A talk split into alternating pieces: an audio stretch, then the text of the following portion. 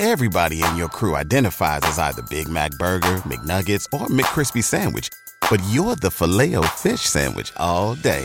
That crispy fish, that savory tartar sauce, that melty cheese, that pillowy bun. Yeah, you get it. Every time. And if you love the Filet-O-Fish, right now you can catch two of the classics you love for just $6. Limited time only. Price and participation may vary. Cannot be combined with any other offer. Single item at regular price. Ba-da-ba-ba-ba. This is Wheel Bearings. I'm Dan Roth from Forbes. I'm Sam Abou-Al-Samad from Guidehouse Insights. I'm Rebecca Lilland from Rebecca Drives. We're mixing it up on you. Yeah. And yay, we're all here for the first time in like a month and a half. So thanks, everybody, for joining us. And Rebecca, since I think this marks your triumphant return, let's talk about what... Clearly she survived the babysitting episode. That's right. That's right. I hope you don't mind that we called you Auntie Rebecca. No, that was adorable. So my nephews are the cutest little guys. They're 8 and 4, and they're just delicious. And I actually have my 4-year-old nephew on tape. So my brother and his girlfriend live in this really cool place, and there was an Audi R8 parked outside, and I heard it when it revved up, and I said to my nephew, let's go look at it. So we looked outside, and we could look at the parking lot, and I was like, look, watch it drive away. And he goes, that looks like a cheetah. And so I have him on. So I was like, I said, come over here, Zach, you have to say that. So I taped him saying it, and he's just the cutest little thing. So no, we had a very good time. And I won't get too off track, but what's so interesting to me. So my nephew, Parker, is 8, and we have very long discussions about football because we both love football. It's a shame because they're raising him as a Giants fan, which is all sorts of wrong.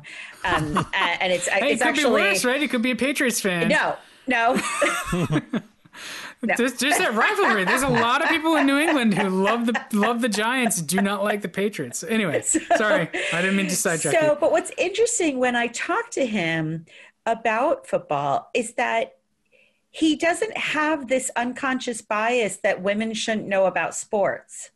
It's really interesting. Like, he just talks to me and it's great. And it's just so funny to I'm always aware of it because I keep waiting for him to say something like, oh, isn't that, you're a girl, you're not supposed to know about sports. But it's really marked, like how kids his age just don't have that unconscious bias. Like, it's really just cool. People, it's, yeah, I, that was... That was one of the biggest turnoffs was the sports dudes. So good turnoffs good. For you? For me, yeah. It was the one it was a huge turnoff. And then now my 12-year-old loves football. He's playing football, and so he knows more than I know already.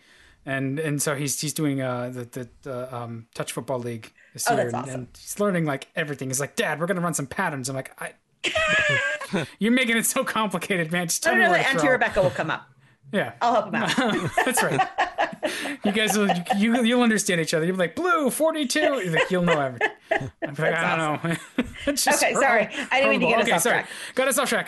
But you're back, and you have driven the 2020 Hyundai Kona EV and the 2020 Honda Civic Type R. So it's kind of a good dichotomy. Which did you like better? It is. It's always hard to say what you like better, right? Because they're so different. I mean, they both do things really, really well. So the Hyundai Kona Electric, which is not available in every state. That's the first thing that we should make note of. So this is available in a handful. It's basically California, Colorado, Connecticut, Maine, Maryland, Mass., New Jersey, New York, Oregon, so of course. It's all the states that follow the California zero-emission vehicle. Right, it is. So like 12, and they're 12 states. They're primarily on the coasts. Mm-hmm. So you don't see them very often. But what's interesting is that they look actually exactly like a Hyundai Kona. So I saw 2 Hyundai Konas on the road driving home this afternoon. And the EV looks exactly the same, which I really like. I think I've talked about this before where I wish the Audi e-tron was just the Q6 because I don't want it to be weird. I want it to just be an alternative powertrain. You can get a 4-cylinder, you can get a 6-cylinder, and you can get an EV. It should all just kind of be the same. So I love that strategy by Hyundai that it's nothing weird about it. The instant torque is a blast. And I have to be really careful because on our post road where I've gotten pulled over before, it is very easy to go from 0 to 60 in a split second. Yeah, I've one of the others who has experienced getting pulled over on Boston Post Road at some time in the past. Yes. So, yeah. It's very easy to do that. So, and ironically, I actually, the last time I had a Honda Civic, it wasn't a Type R, but the last time I got a Honda Civic was the last time I got pulled over on Boston. Oh, that's right. Yes. That's right. Yeah. I think I remember you telling us that you got pulled over in it. It was like almost a year ago, I think now. So the Hyundai Kona, a couple things that I love about it. First of all, it's 258 miles of range, which is fantastic. It's actually, I feel like I charged it even a little bit more than that. But it's, you know, it's basically a tank full of gas. I mean, you can go all week in it. I only have a trickle charge, which I know somebody legitimately said, you know, you should get a level 2 charger in your home. And I agree. But what was, so I charged it overnight. I charged it for about 16 hours, I think it was. And it actually got almost 90 miles, which, you know, 16 hours seems like a really long time. But when you think, you know, so it's, I got home at 7 tonight, it's 12 hours. If you leave at 7 in the morning, nobody's leaving at 7 in the morning to go anyplace anymore. You know, so even if you leave at 9, you're still getting 14 hours of charge. So on that 110, you know, plugging it right into the wall, it's not terrible. And, you know, that's a good amount of miles to get on a trickle charge like that. So yeah. Well, so where you are too, like that could get you into Manhattan and out. No problem. Oh, absolutely. Yeah, no, absolutely. And there are some high speed chargers around. I'm hoping I get a chance tomorrow to go and check one out and see what it's like to just charge, you know, properly. One thing I wanted to ask, and this is just a general question too, is whether I can use a Tesla charger. No. Okay. Tesla has their own unique proprietary. They have their own unique connector. One, right? Yeah, that's what I thought. So you can't use the supercharger. Okay, I'm going to go to there's a couple of rest stops on 95 that I know have Tesla chargers that were installed a couple of years ago. So I'm going to go and see if they have any other chargers there, like Electrify America or something like that. There are apps that what is it? Is it ChargePoint? Yeah, they do. And the Kona, when you put in, if you're going someplace, first of all, it of course will tell you if you don't have enough range to get there, and then it'll locate chargers. And it'll locate chargers for you. Most that's EVs awesome. Do that now. They within the nav system they have charger information embedded in there, so you can see. You know, you can actually have it plot out your route if you need to charge along the way, you know, to put in a detour to a charger. So you can do that. And the other thing you can also do is you can look in Google Maps for charging stations. Yes. If you search charging stations near me in Google Maps, it'll show you all that's out there around you, which networks they are. So if you happen to have an EVgo account or a ChargePoint or Electrify America, you'll see that. And I think they're also working on getting information in there about whether the chargers are actually available if they're occupied. Right. Well, so I did that about probably 2 years ago when I had an EV, and there is an EV charger secretly placed somewhere in a local shopping center because I drove all over and could not find that thing. That is a problem I've experienced, especially out in California. There are often, there'll be chargers, at some mall tucked around in behind somewhere, and you have, I've driven when I've been in Petaluma, I've driven around. The first time I went to, there's a couple of EVgo chargers at the Petaluma Premium Outlet Mall, whatever. I had to drive around like twice before I finally found it. Yes. Well, I finally left because I was like, and there was a sign with an arrow pointing in a general direction. And I'm like, yeah. This is, the problem with EVs, and I was talking with a friend who just did a trip he has an Ioniq and he did the trip from like DC up to, I want to say, Long Island or New Jersey or something. Anyway, just, you know, he had to charge about 5 times on and fast chargers for the round trip. And so the cars and the range of the cars isn't the problem.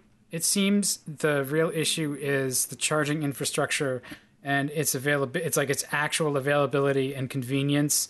And then there's some of the nonsense that goes on with the charging fees. So they'll charge you for like the hookup or whatever for the electricity, and they'll also charge you for the parking spot.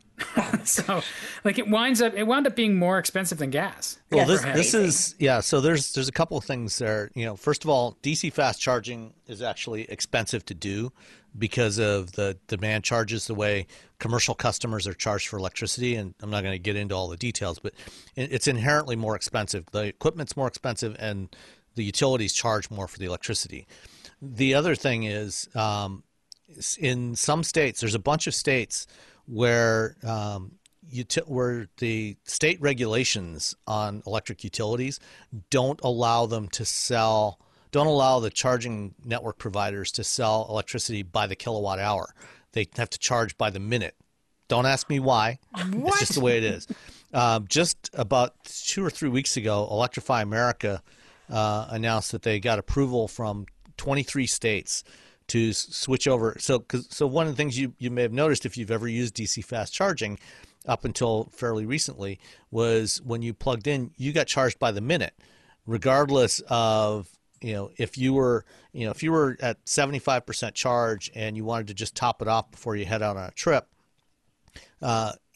when you're at 75 or 80% charge, it's already ramping down the charge rate so that it takes a long time to fill up that last 20%.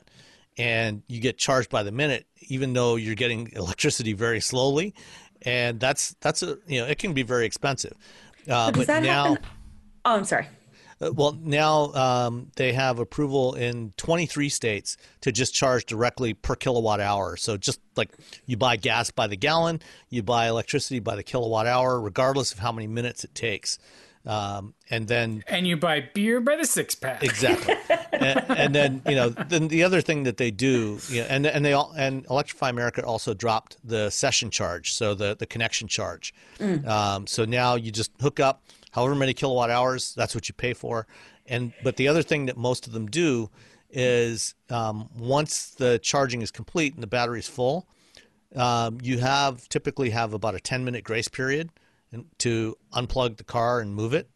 After that, they do start charging you a parking fee if you leave it sitting there plugged in. Oh, I think that's totally fair. Yeah, that's, I agree. But not while you're actually charging. Right. Yeah. Okay. So, no, I think all those things are true. So it was interesting. I was investigating. I had seen these robotic chargers that like go to the car as opposed to the car going to the charge point. You mean like a mobile charger? Yes. Yeah. Okay, like a mobile charger. And they were really, really cool, but I hadn't seen anything for a while. And I had been talking to an executive about them, and he actually hadn't heard about them.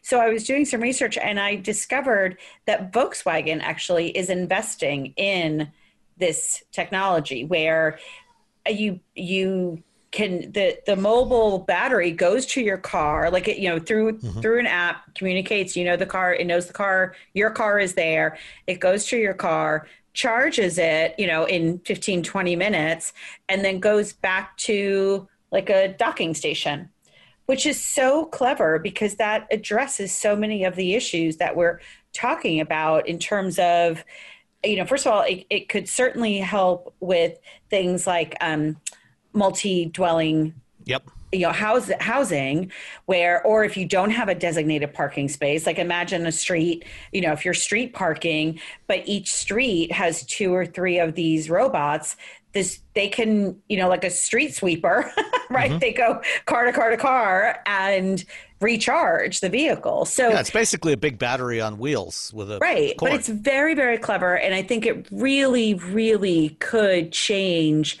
the face of this challenge of how do we get charging stations in to people that don't have a garage or don't have a place, you know, to put a charger and you know, a 220 volt outlet, all those different barriers to charging. And I think it's really, really cool technology. And I think we'll see it very, very soon. Yeah. I think, you know, we actually had a forecast on, you know, in our, at Guidehouse, in our most recent EV charging equipment forecast that we published, I think in June, we had a forecast for that. And we actually think the adoption is going to be fairly limited because of the cost. It's going to be mostly limited to places like parking garages. Mm-hmm. You know, so it's probably not going to be the primary method of charging, but it does have some, it does have some interesting applications. You know, the other thing, you know, the manufacturers are starting to recognize this problem of, you know, how do you expand the market for EVs beyond people that live in a house with a driveway and a garage where they can plug in. And, you know, I think we talked about the announcement earlier in the summer that GM made with EVgo about installing DC fast chargers at places like grocery stores, you know, locations where people go to anyway on a fairly regular basis. So you don't have to make a special stop. Yep. Yeah. And so, you know, things like that. I mean, there's going to be a variety of different solutions. There's no silver bullet to this problem. Right. But, you know, I think as they roll out these solutions, it'll make it easier for more people to own EVs. It will. So while we're on this topic, do we want to go around the garage first and then circle back to the EV? Okay, great. So so overall, I want to find out. Let's finish up with the Kona EV, but I really want to find out about the Civic Type R too. So yeah, exactly. So so overall, I mean, I think that the Kona electric, I think it's a great example of good range, fairly fast charging, very zippy handling. It's been really fun to drive it.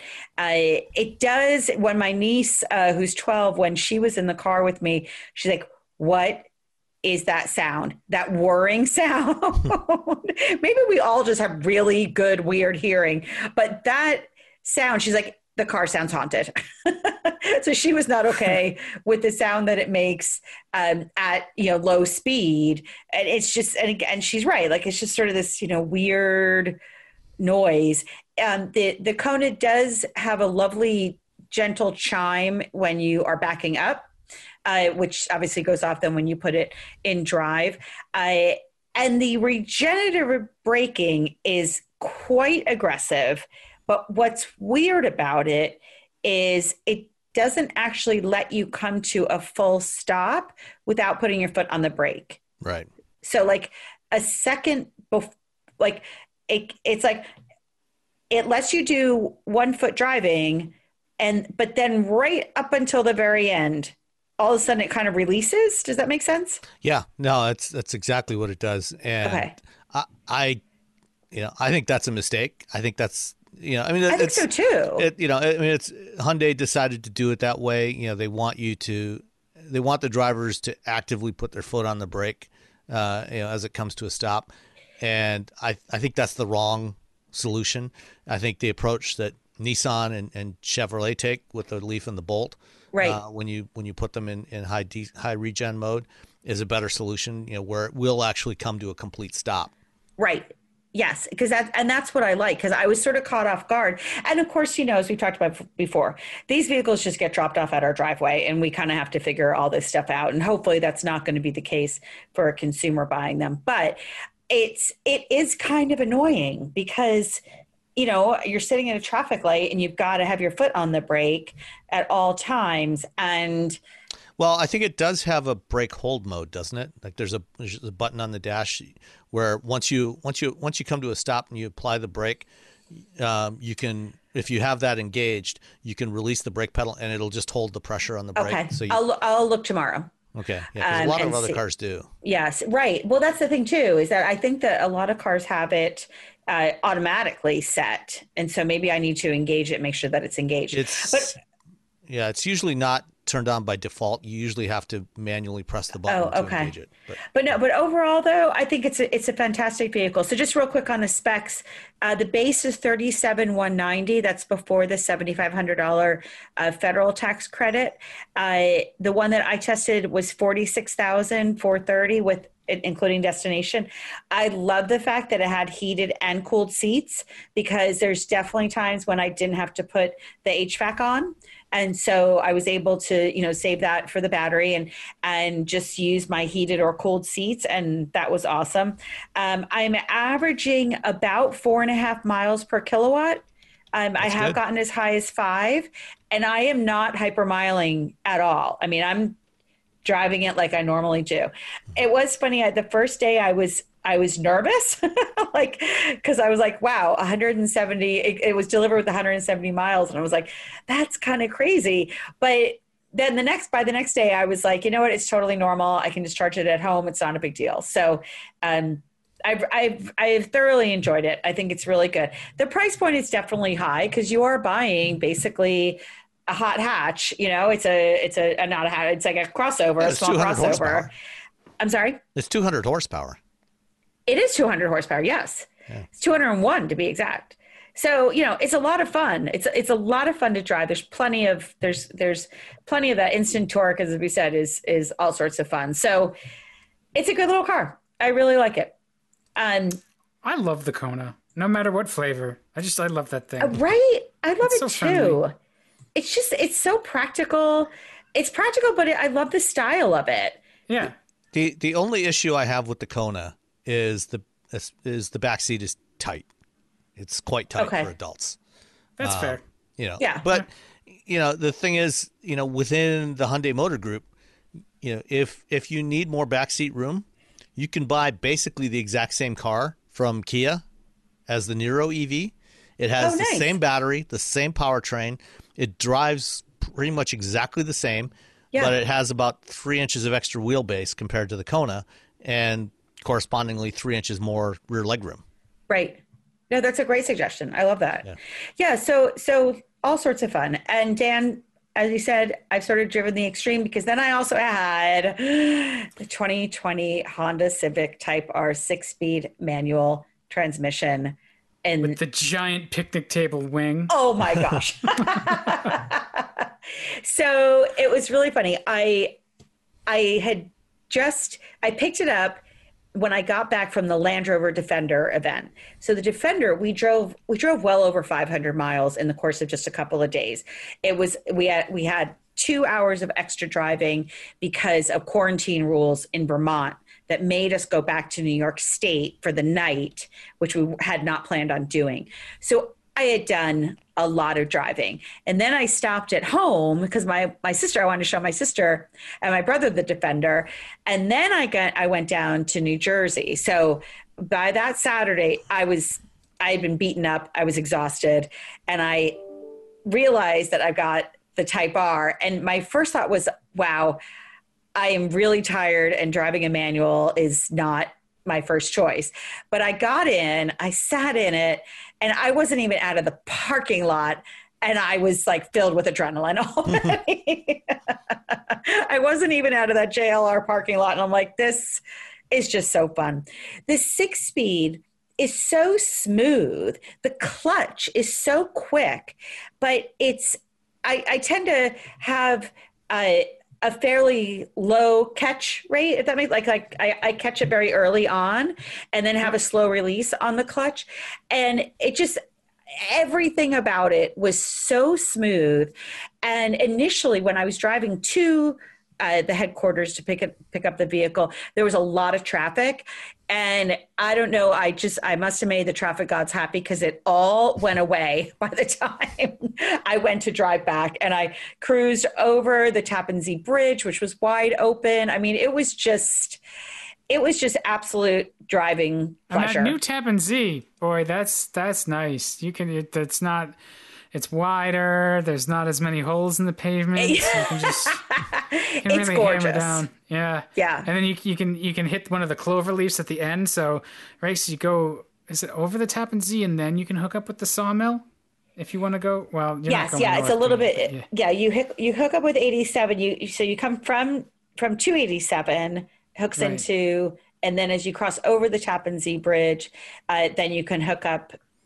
Which goes over the Hudson River, for those that are not nearby, goes over the Hudson River, and then you can catch the New York Thruway, Taconic, all sorts of beautiful upstate. Oh, the Taconic, yeah. Yeah, upstate. Yeah. Through those clover leaves, you can practice your trail braking. And, because that car is great for trail braking.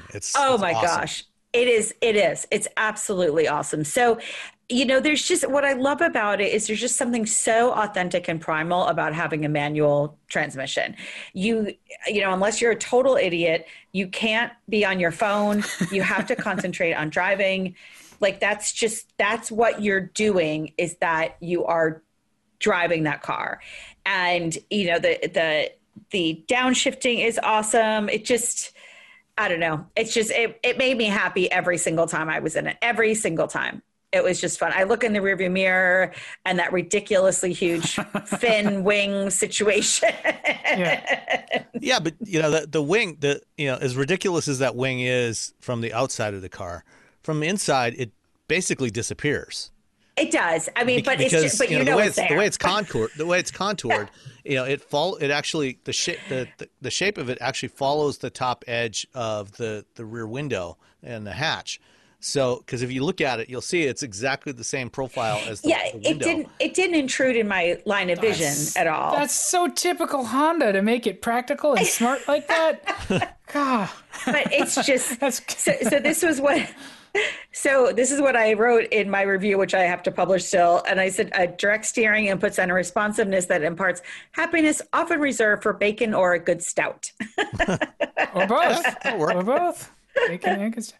Yeah. I mean, so the thing that I like about every Civic, but especially the Type R, is that it really is one of those trainers. You know, it's like a Miata in that sense too, where it's a car that teaches you all about driving and, you know, feedback and feeling what the machinery is doing, and sort of the limits of your grip and weight transfer and all of those things without really cranking up the stakes too high. You know, you could learn that kind of stuff in a Mustang or, you know, it's something even more sporty like a Corvette or a 370Z, for example. But those cars are going to get you in trouble. Yes.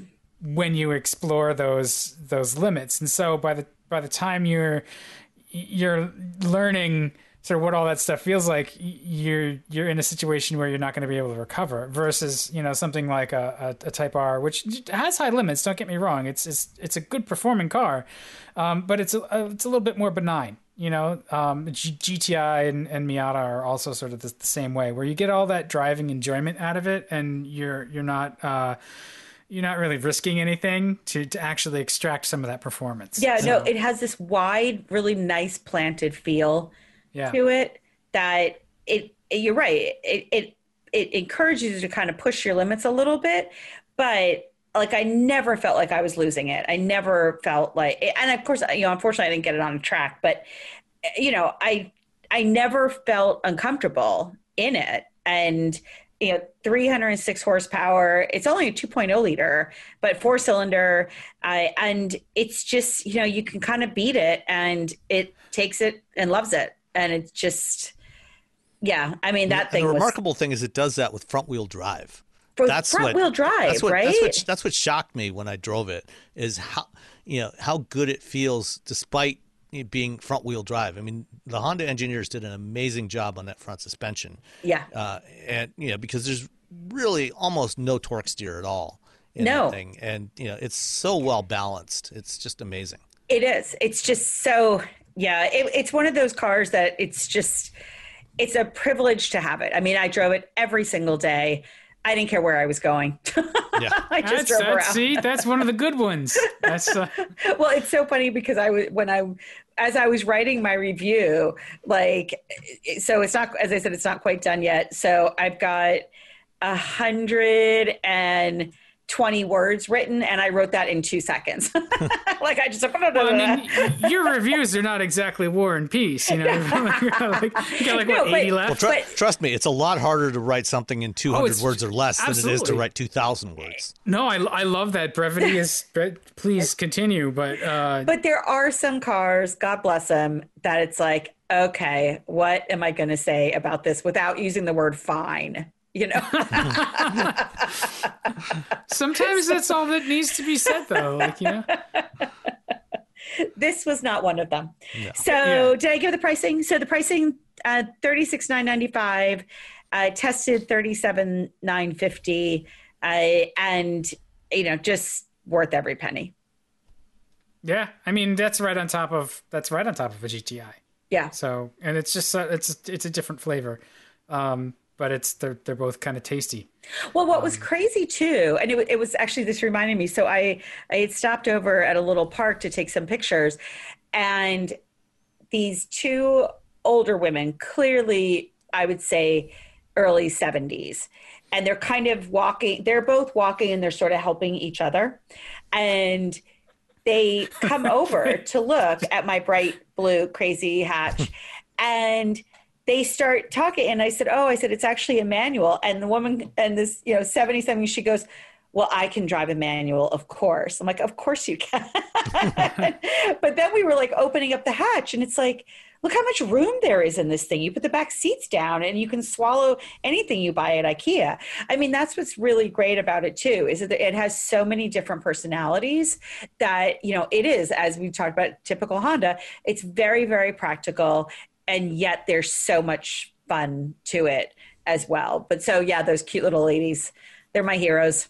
Yeah, they were stumbling home from a pub crawl. Like passing the flask back and forth. I just didn't see it. Oh, they were awesome. So those are my two rigs. That's good. Well, let's stay with the sports cars. Sam, you had a 2020 Toyota 86 GT. Yeah, I did. It's been, probably I guess about 4 or 5 years since I drove one of these last time. And the last time I drove one, it was still called the Scion FRS. So this is, you know, the car, Rebecca, you drove it a few months ago in the Taconic edition. Yes. The one I had was just the standard GT, in white, which is, you know, an unfortunate color because, you know, it's kind of dull. But you know, it is what it is. But the car itself is great. You know, it's a hoot to drive, and the GT is the loaded one. It's got the wing on the back and bigger 18-inch wheels, which, you know, I think are, you know, a reasonable size. You know, they're not oversized. You know, I think the car's got great proportions. I wish that Toyota and Subaru and other manufacturers would forget about trying to put a ridiculous little back seat in there. You know, just stop. You know, make it a nice carpeted, package shelf and leave it at that. You know, but at any rate, it's got a 6-speed manual transmission, the Toyota or the Subaru 2-liter boxer with 205 horsepower. It's got both direct injection and port injection, rear wheel drive as you know, a proper sports car should be, I think this car's got great proportions. It's a great looking little car. This one had the TRD handling package with Sachs dampers and the big bright red Brembo calipers on it.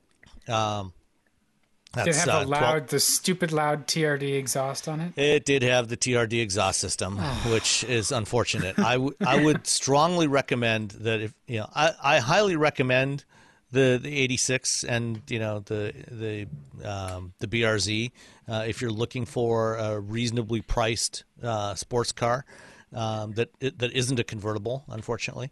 But definitely, you know, don't get the TRD exhaust. It doesn't add any performance, and it's just annoying. This thing was so loud, like just too loud. So I would definitely go without that. But, you know, everything else, you know, heated seats, and so, you know, my daughter has been considering buying one to replace her 12-year-old Honda Fit, and, you know, if she gets one, she wants to get the GT because that's the only one that has the heated seats. There's the standard audio system in here. It's not a Toyota Entune system. It's just a very basic touch 7-inch touchscreen radio, 4 buttons on the side, you know, for power, one to turn off the display, and then just pause, up and down, plus and minus for volume control. Very simple to use. Actual physical buttons, not touch sensitive, not capacitive, but the screen is capacitive. It's got support for Android Auto and CarPlay. The gearbox, not quite as slick as the one in the Type R, but still great to drive. Really nicely balanced. I did find one weird little issue, though, using Android Auto in this thing, which is for some reason, if I went to hit pause on something I was listening to, it would pause momentarily and then immediately resume playing. It would not stay paused, which... It really liked whatever podcast you were listening to. Yeah, or music or whatever else was playing. Like, I want to know how this ends. Yeah, but aside from that, really, I didn't really have any other complaints. The GT has, a little more heavily bolstered seats in it, that are really nicely supportive when you're driving swiftly. I won't say aggressively, but swiftly. In the GT, the base models have just two analog gauges for speedometer and tach. The GT, the right gauge, has a 4-inch LCD display built into it as well that you can page through and get extra information. Get your trip computer on there. You can get a friction circle, that you can look at. There's a lap timer that's built in there. So if you're doing a track day, you can get that in there. So, it's a reasonably practical car. Between the trunk, the trunk is not real deep, but it's actually pretty decent size. You can certainly fit, at least, 5 or 6 bags of groceries in there. And then, you also have that back seat that you can also store stuff in. So, if you're going on a little road trip, weekend getaway, you can throw a couple of duffel bags in the back there too.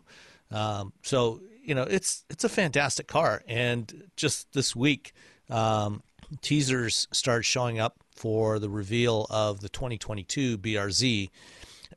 Excuse me. And there will be a new 86 coming as well.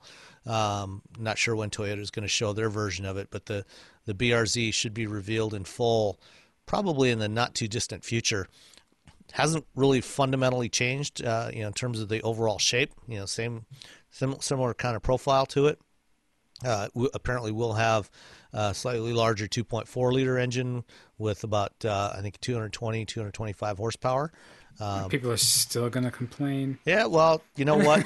It's enough. It's plenty of power. I mean, it's enough now. Look, that 2 liter makes 100 horsepower per liter. Yeah, that's great. That's a lot of power. I get the torque dip thing. I don't like it either. But just keep your foot in it. I promise it gets better. Yeah, it's you really. I mean, you really don't notice it most of the time. You get used to it. Yeah. It is kind of annoying, but it's also one of those cars that there's a aftermarket that can help remove some of that with a tune. Mm-hmm. And not that I recommend putting a tune on a car that you're like paying a loan on and have a.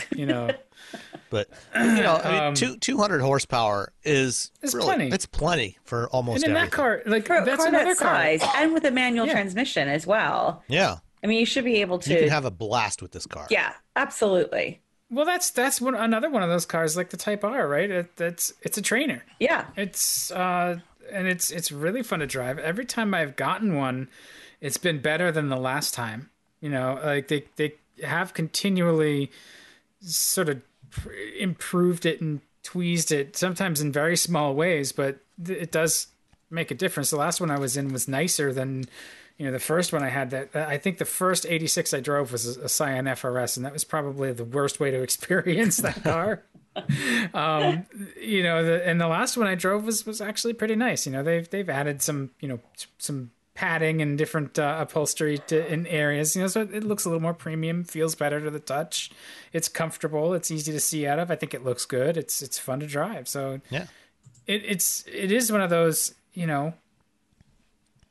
sort of all arounders that it's not quite as well rounded as the Civic with the hatch, but it really is. It's a car that you can use as a sports car, or you can commute in it, or it does have that functional trunk. So I really like it. I hope they don't mess it up with the new generation. I don't think they will. I think it's I think it's going to be pretty close to the same thing. So I think also, I'm not too concerned about it. For $31,000, I look at this car and think it's such a great weekend car. I do wish it had a convertible or at least a sunroof, but it's still, our lives have changed so much that we're spending so much time more at home that this is just the kind of car that I picture throwing a bag in and just going for a drive, right? Just ending up someplace on the weekend just to get out of your house, yep. if nothing else. But, you know, it's sort of like the anti-SUV, you know, it's your little sanctuary that you can go out, go driving in it, just clear your head a little bit and just simplify your life a little bit. Again, get away from technology and just go and have a good driving experience and come back and go back to the slog afterwards. But, yeah. you know, for 30 grand, I think it's a lot of fun. Save the $1,100 on the exhaust system. Yeah, exactly. Yeah, you know, the one I had, you know, the GT starts at 30 grand. You can also get the base model starting at like 27.5, I think. And this particular one came to 34,783 delivered. Okay, so the Hanconi that I had was 30,008 delivered. Yeah, so you probably didn't have the TRD handling package, which is $1,270, or you know the exhaust system, which is $1,100. You can really skip both of those, the handling package and the exhaust system. It's really good even without them. But you know, I think you know it's a great car, and you know if you're not a convertible person, if you're a convertible person, obviously you know Miata is the answer. Obviously.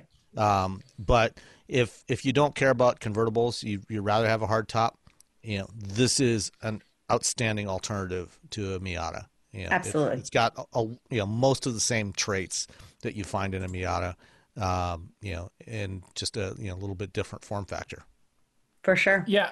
I do think, it's funny because I'm a person who does not really care about convertibles, but, I would still pick the Miata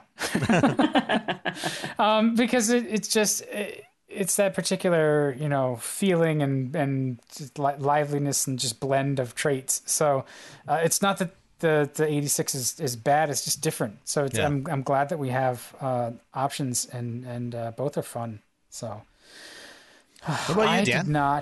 You had a very interesting vehicle. It was interesting. It was cool.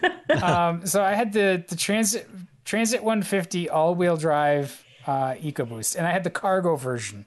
So just two seats. So like you, I had a two-seater. Yeah. But,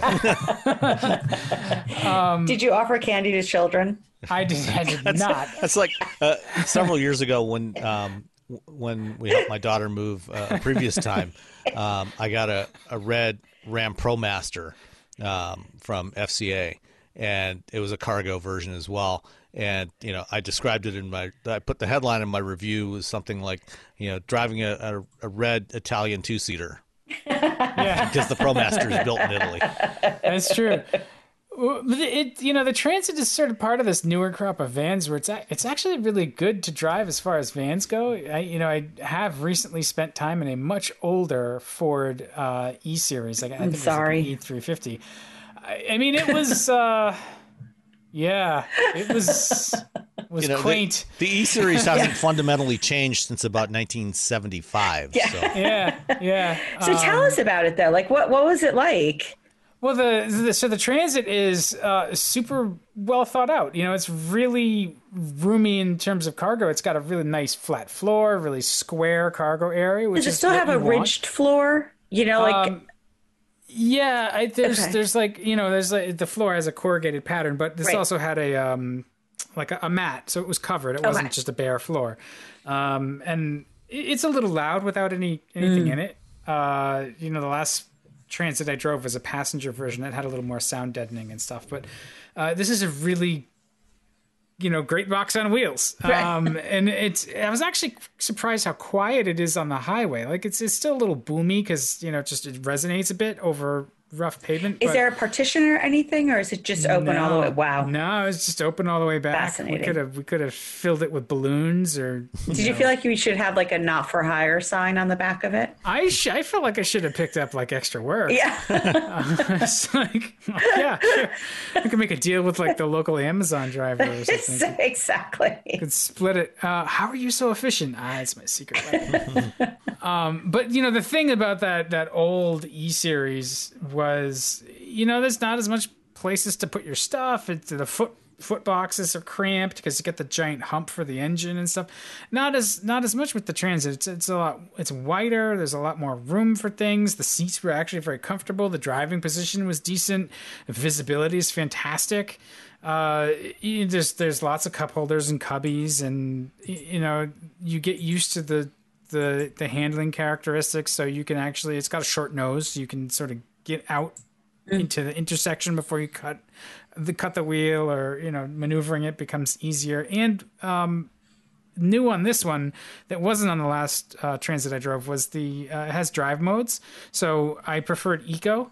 Among all of them, it has drive modes for like slippery conditions and just normal. But Eco kind of smooths out the responses, so you're not getting that sort of head snap from the engine as you take off. And it had the 2.7 liter EcoBoost, which is fantastic. So it's a great powertrain. It's a good van. It's still, sometimes we get a little overexcited as us car people. And we look at these vans and we're like, well, that's neat and kind of weird and different. And I would like to own one of those. You would not want to daily this. Maybe the passenger version you would, but the cargo version. Well, if you did something, like did a conversion van.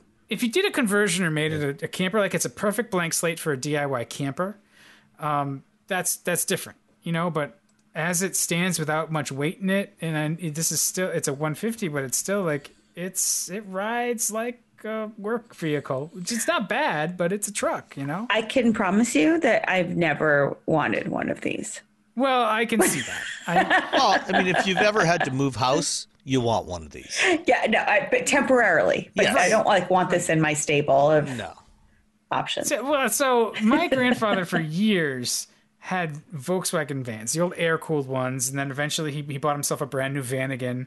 And so there's just, there's a thread through my appreciation for vans. And it just, you're such an everyman sometimes. I love it. Yeah, I am. I'm a man of the people, remember?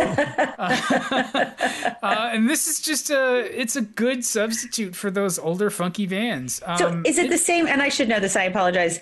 Is it about the same size as an Econoline?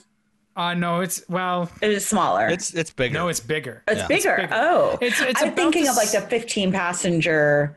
So yeah, you can get a Transit that's that big. That's longer. It's going to have a higher roof, but this was a low roof. It's the lowest roof and the shortest one. So it probably casts about the same shadow as the E-Series, the Econoline did, but it's a little wider. It's boxier, and I think it's probably a little taller. I couldn't stand all the way up. 18, 17. What, so not which roof terrible. Did you have on yours? Because you have it in three roof heights. Yeah, I had the standard roof height, so the low, not the mid or the high, just the low roof. The last one I had the mid roof, and that was, I got on the sawmill with that, and you're not supposed to take high stuff on the sawmill. Because it was designed by Robert Moses. Well, I don't actually, the sawmill might not have been Moses. Anyway, it was designed to keep those city folk out of the suburbs there. So they put low bridges so buses couldn't go. And they haven't been redesigned since the 30s. So you get on there and you realize, hey, that bridge looks like I'm going to scalp the top of this thing. We're going to get off and just take the surface streets.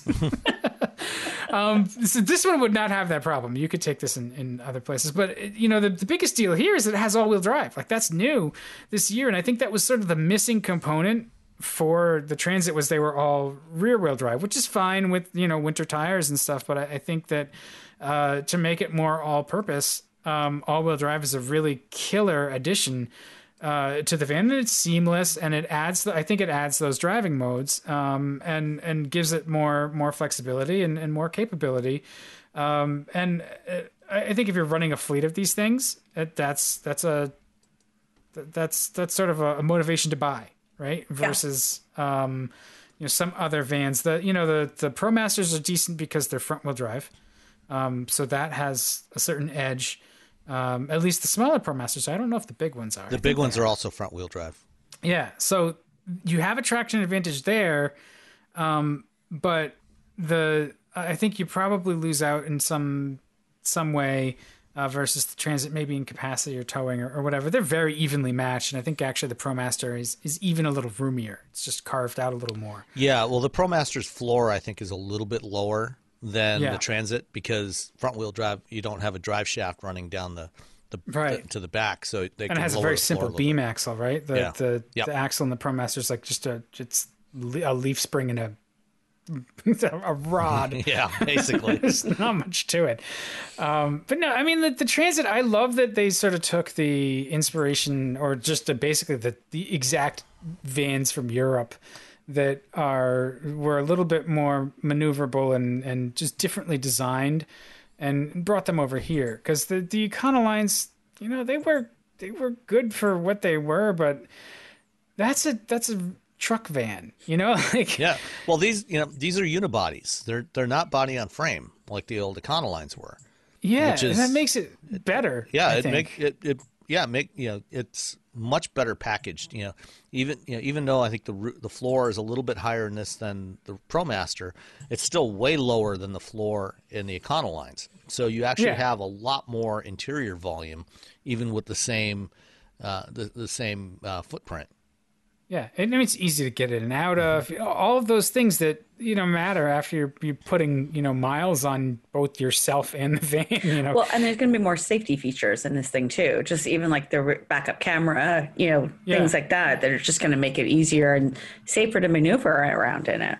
Yeah, it had it did have the backup camera. The one thing I will say with the cargo version is because you don't have all the windows, it's still, you got to be kind of careful. It had big mirrors and the convex mirror or convex mirror. You don't want a concave mirror. Yeah, no. Yeah. So that you could sort of see around pretty well. And it also has like, you know, it's got the like automated parking functions and stuff. So there's a lot to it that when you start to dig in, Ford really wants to own commercial vehicles, and they've made all of their commercial vehicles, all their fleet stuff is very good and very well thought out, and this is no different. It's a very comprehensively thoughtfully designed van. I will be pleased to get something a little quieter and a little smoother riding, but you know, if you had to spend every day using this, it would be fine, and I think it would actually be good with a little bit of weight in it. It would smooth out the ride, so you know, it would it's just a good work vehicle. And that doesn't throw a sofa in there and a couple of things. Yeah, I mean, for most users, you know, unless you're getting one of these from your local U-Haul, you know, and picking it up empty to move stuff, most of the commercial users that are going to use this thing are going to have stuff in there. You know, plumbers and, you know, electricians and whoever, they're going to have tools and parts and all their other, you know, they're going to have racks in the back, you know, for everything all their equipment. That rattles, you hit one bump and the whole thing is. Still, you know, I mean, it's going to be a little more buttoned down because you have all that weight in the back. Yeah. Well, and you know, or they're going to take it to an upfitter. Yeah. You know, and get, or probably do both, you know, take it to the upfitter, get the racks and stuff, and then, you know, use it for years. It's an evolution in work vehicles, and I'm glad that it's here, and that the fuel economy didn't disappoint me. You know, I was pleased that it was getting 17 miles to the gallon, 17 and a half, 18. So those aren't bad numbers for what it was. And I didn't do a ton of driving in it, and mostly around town. So on the highway, you could probably get it up above 20. How did you like the 10 speed? Oh, it's seamless. The powertrain is fantastic. Okay. This powertrain in everything is just good. That's awesome. So yeah, well, I did not have a sports car. It was mostly had a rear-wheel drive or an all-wheel drive two-seater. That counts. Yeah, all-wheel drive two-seater. Totally. Yeah, it's nice shade of silver. Twin turbo V6. I mean, right. You got all the right check marks on the check. Listen, you got all the list, everything on the checklist. If you're really brave, you can get one of these things sideways. Two seats, twin turbo V6, all-wheel drive. It's just like a Nissan GTR. It's totally Tinder worthy. Yeah. I mean, you know. And you could bring along, you could park a GTR there, in the back. I'm just saying, air mattress. All right. We're going to leave it at that. Let's move on before we get ourselves into trouble. Okay, so why don't we circle back? We had talked about EVs, and before we get too cold, like, do we want to talk about Rebecca's thoughts about California going all EV? Because I think this is kind of a lot of much ado about not a whole lot with the mandate from Governor Newsom. But give us the outlines, and we'll fill in with our outrageous opinions. Well, so thinking about this, so for our listeners who may not follow the industry in the weeds like we do, Governor Gavin Newsom of California, he announced on September 23rd that as of 2035, the state, California, is banning the sale of new gasoline-powered vehicles. So this doesn't mean that you can't buy a used vehicle, because you can. It's just the new ones. And, there was some uproar and this and that. So I decided, as I was thinking about this, because in my past and hopefully future life, I really am an analyst when I look at the industry, and that's my forte. And so I was thinking about this and thinking about product planning. This is only two car cycles away, basically. And so I decided to look back a little bit, because as you look back, you learn what could come forward. And so I thought about, 15 years ago in 2005, and I, a couple of high points. This is available on my site, Sam.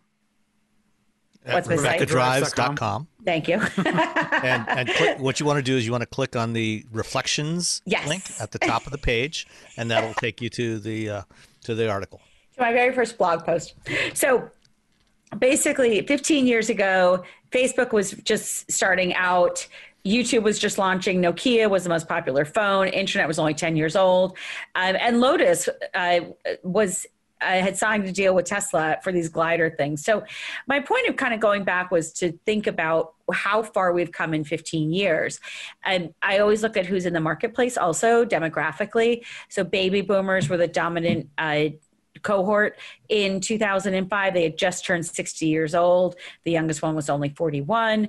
So, it was this really dynamic market in terms of technology just starting to get its wits about it. But the baby boomers were really in the midst of market control. So when we look at where we are today, of course, the internet is now access to the internet's a human right. 70% of all adults use Facebook, and YouTube, even more use YouTube. And the baby boomers are still ruining everything. I'm sorry. Got me off track. I'm sorry. Carry on. There's actually a third less gasoline stations than in 2005, which I thought was interesting. That's good. Right? But the thing is that baby boomers are actually 75 now. And this is what kind of freaked me out. In 2035, the millennials, who we still think of as living in their parents' basements, are going nonsense, to be 60. They're going. Right. They're nearing. They're nearing their 60s, certainly in their late 50s. So I separated the millennials into three separate groups, and I think I've kind of touched on this before. But and basically, I look at them and think, okay, you can't group these people altogether because technology has had such a profound impact on their lives. So what I call the trophy generation, 78 to 88, the online generation, 89 to 99 birth year, and then generation app, which is every kid born in 2000s. And when we think about who's in the marketplace today, it's a mixture of people, much more so than it's ever been. And in 15 years, we're really going to be dominated by trophies, by online generation, and starting to be by generation app. So we have to think about what this looks like in 15 years. And, as we talked about earlier at the beginning of the show, things like charging stations and infrastructure and, how much progress we could potentially make in 15 years, I think this really could become a reality. I think that this is something that has a lot of legs to it. I think that younger people expect vehicles to be energy efficient, to be environmentally responsible, to be corporate responsible. So I think that this really has some legs to it, and it's not quite as outrageous as it seems when we first hear about it. So hopefully that wasn't too much in the weeds. I'm sorry. No, definitely. Come on, trophy generation. There's no more generation that has had its ass kissed than the baby boomers. And that's, anyway. No, it's the trophy. It's the children of the baby boomers. I never saw the baby boomers. They were the helicopter. They were the kids that were raised by helicopter parents. Sure. But I think too, like, the demographic side, I think it's what do we want to invest in? And so I like the idea that, like, by 2035, they're trying to sort of shape behavior with legislation. And that's, it sounds bad when you put it in those terms, but that's been very effective.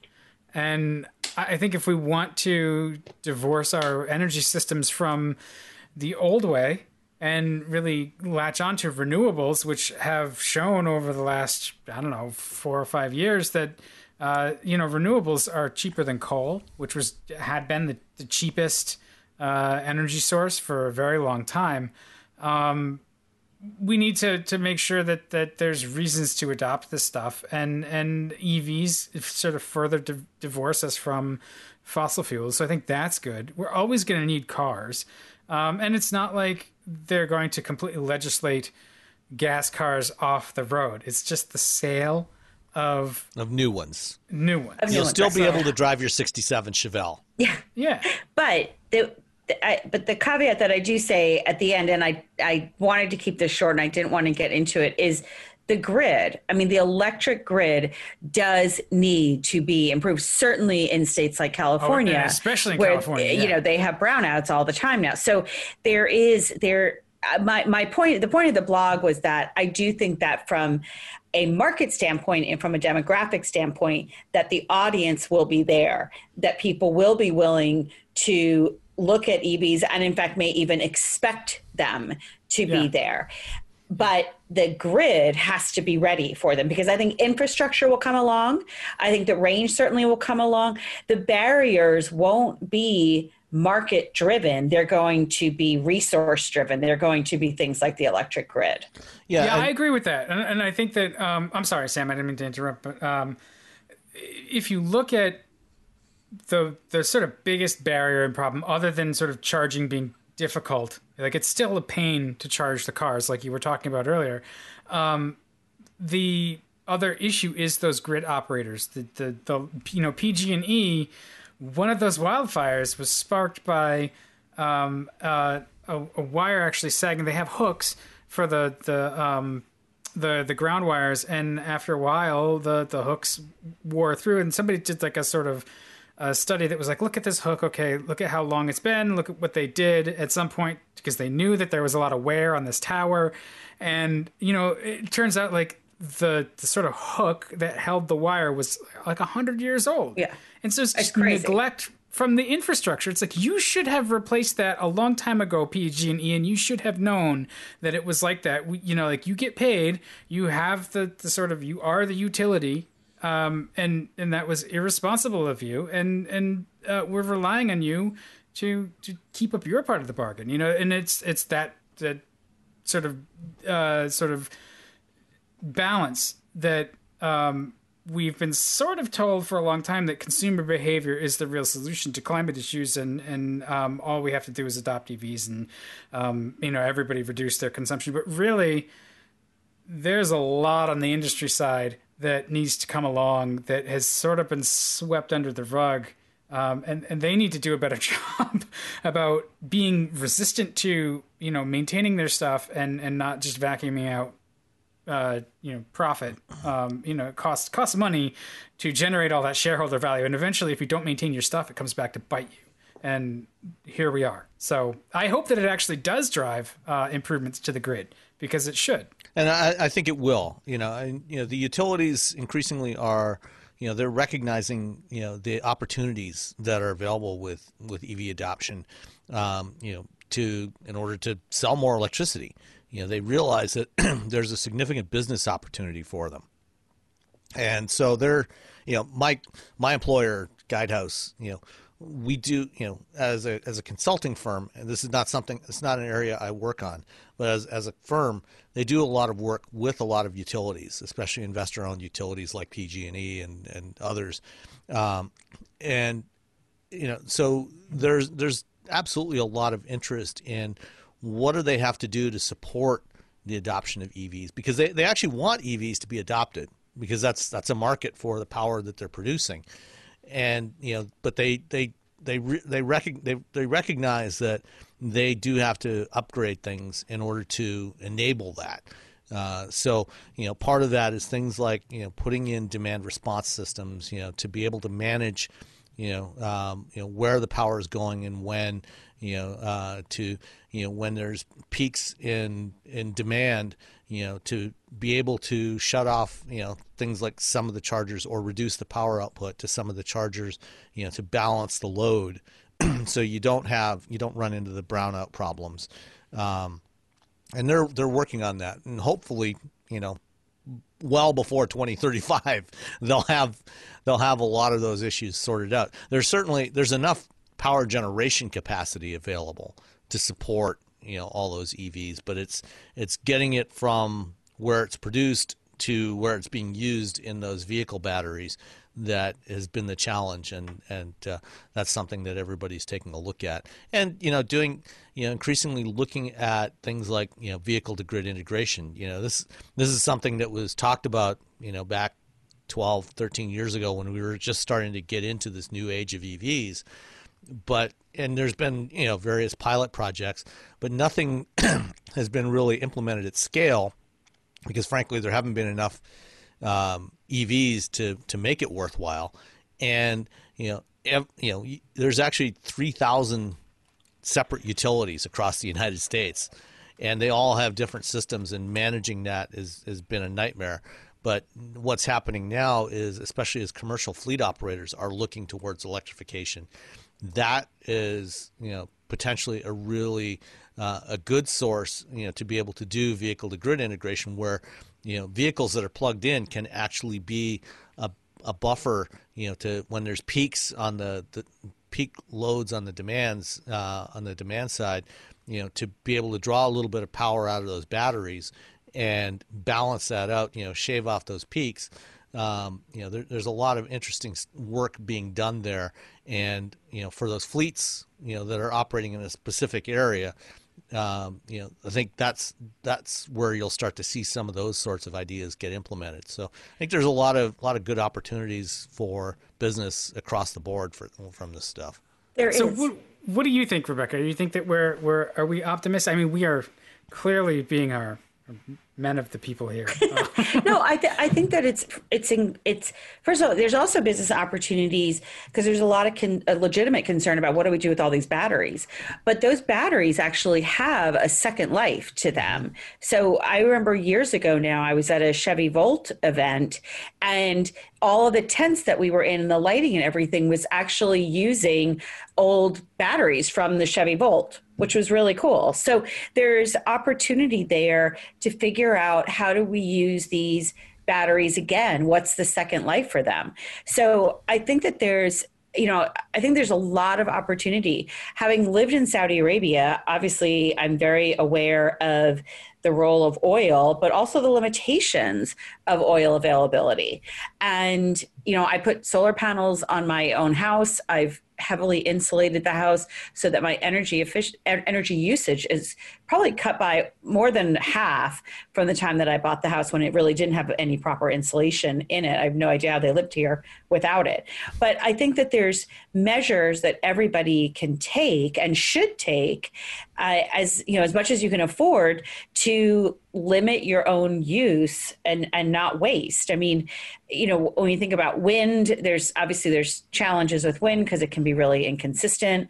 But I think that we need to explore these resources. I was really disappointed. I remember when in Massachusetts, they were going to put a wind farm off of the Cape Cod coast, and it didn't get passed because people were like, I don't want a wind turbine thing. And you know, there was, as usual, there's a lot of corporate chicanery behind that. There was.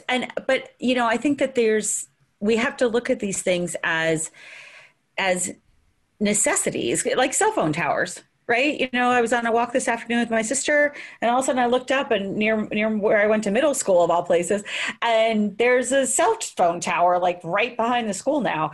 And, you know, but that's why we have cell phone coverage, because we need those kinds of things. So yeah. I think that, you know, there's a responsibility that we have as citizens of the world to take care of it, to do our part in it. Certainly corporations have a responsibility to use their profits wisely, to certainly maintenance. For goodness sake, take care of your stuff. Like, it's like a house, right? You can run it into the ground if you don't take proper maintenance and care and maintenance of your house. You know, a house is not, I mean, anyone thinks that they're going to buy a brand new house and there's not going to be projects is kidding themselves. Right?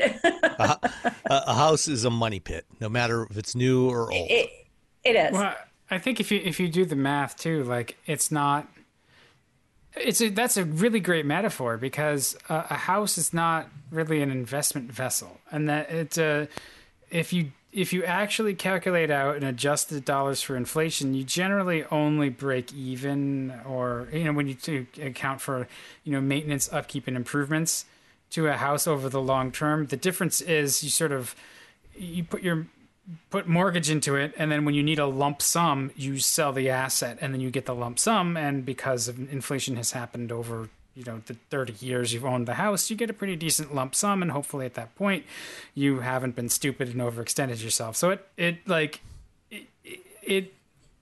can be a container for wealth, but it shouldn't be your only container for wealth. And like when you own and run a sort of a utility, it should be the same thing. Like, yes, there's profit to be had there, but you also have to make sure that you keep it up. Well, you can't do the profit at the expense of the maintenance.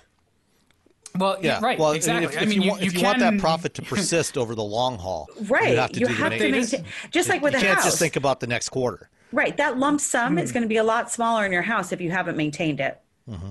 You know, well, yeah, unless the market booms artificially, and then you can sell any old shithole for $1 zillion. Like, but so I think that, you know, the reason I wanted to write the article was because in 15 years, the people that are in the marketplace are very different. And I think that we have a responsibility, utility companies have a responsibility, states have a responsibility to have the grids ready, to have renewable energy ready.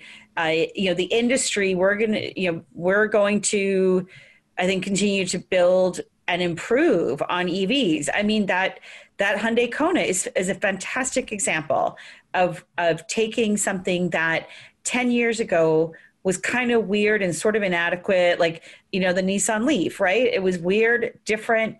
It had 74 miles, right? To this thing that, again, looks exactly like any other Kona on the road and 260 miles of range. That's impressive. Mm-hmm. Yeah. And like, honestly, those are jobs. Those are profits. Yeah. Good. Like, stop just doing the same thing over and over again for 100 years. Like, just look at, you could do other stuff and you'll make money. For Christ's sake. All right. Just for our listeners, I have to tell you that Dan's hair was kind of nice and neat at the beginning, and it's now is not. It fuzzy? It's fuzzy. Oh yeah, look at that. Yeah. As he's running it through his. Yeah. Look, I'm passionate about this. We should all, you know, because it doesn't really change our life, right? We just, you're driving technology, it's energy. If we can make everything electric, it's power agnostic at that point, because it's just electricity. So, you know, it doesn't mean that we can't have fun in cars if they're electric. It means that, like, we can breathe. They just won't sound as good. Yeah, they won't sound as good. Yeah, they'll sound different. Yeah.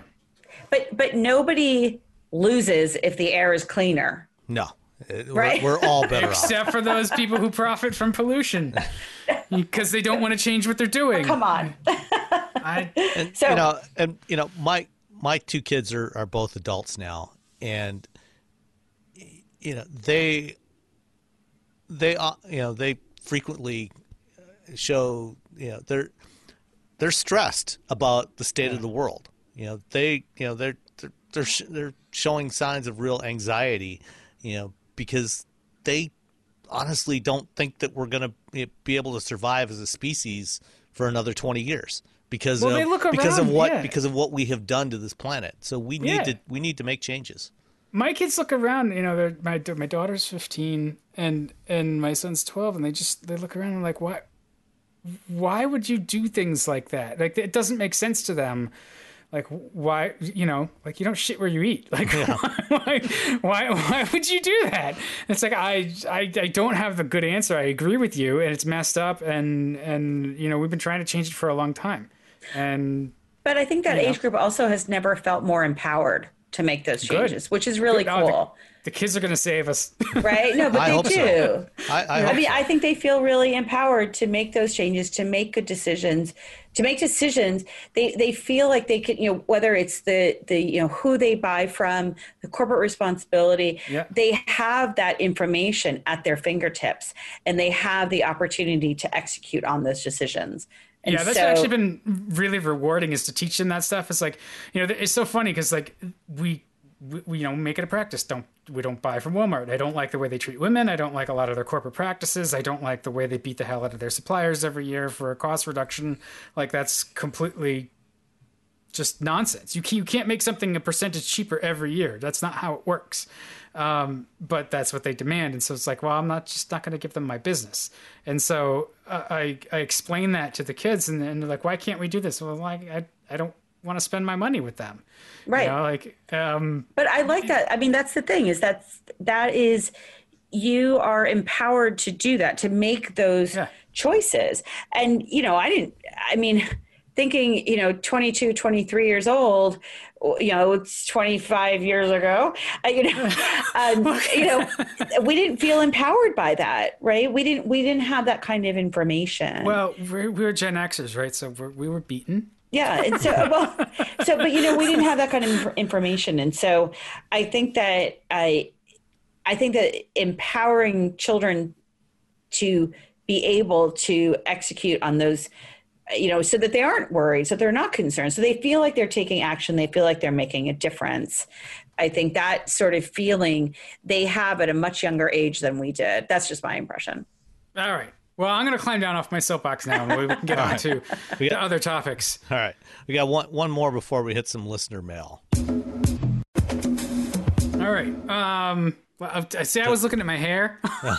Let me just change windows. So the Nissan Rogue, right? Yeah. Nissan Rogue first drive. That thing's beautiful. Yeah, it looks good. It does look really good. You know, and especially when you see it in person, you know, it's a really nice evolution. You know, new direction to Nissan's design language. You know, it adopts some of what we've seen them do the last year and a half or so on the sedans, on the Maxima, Versa, and Sentra.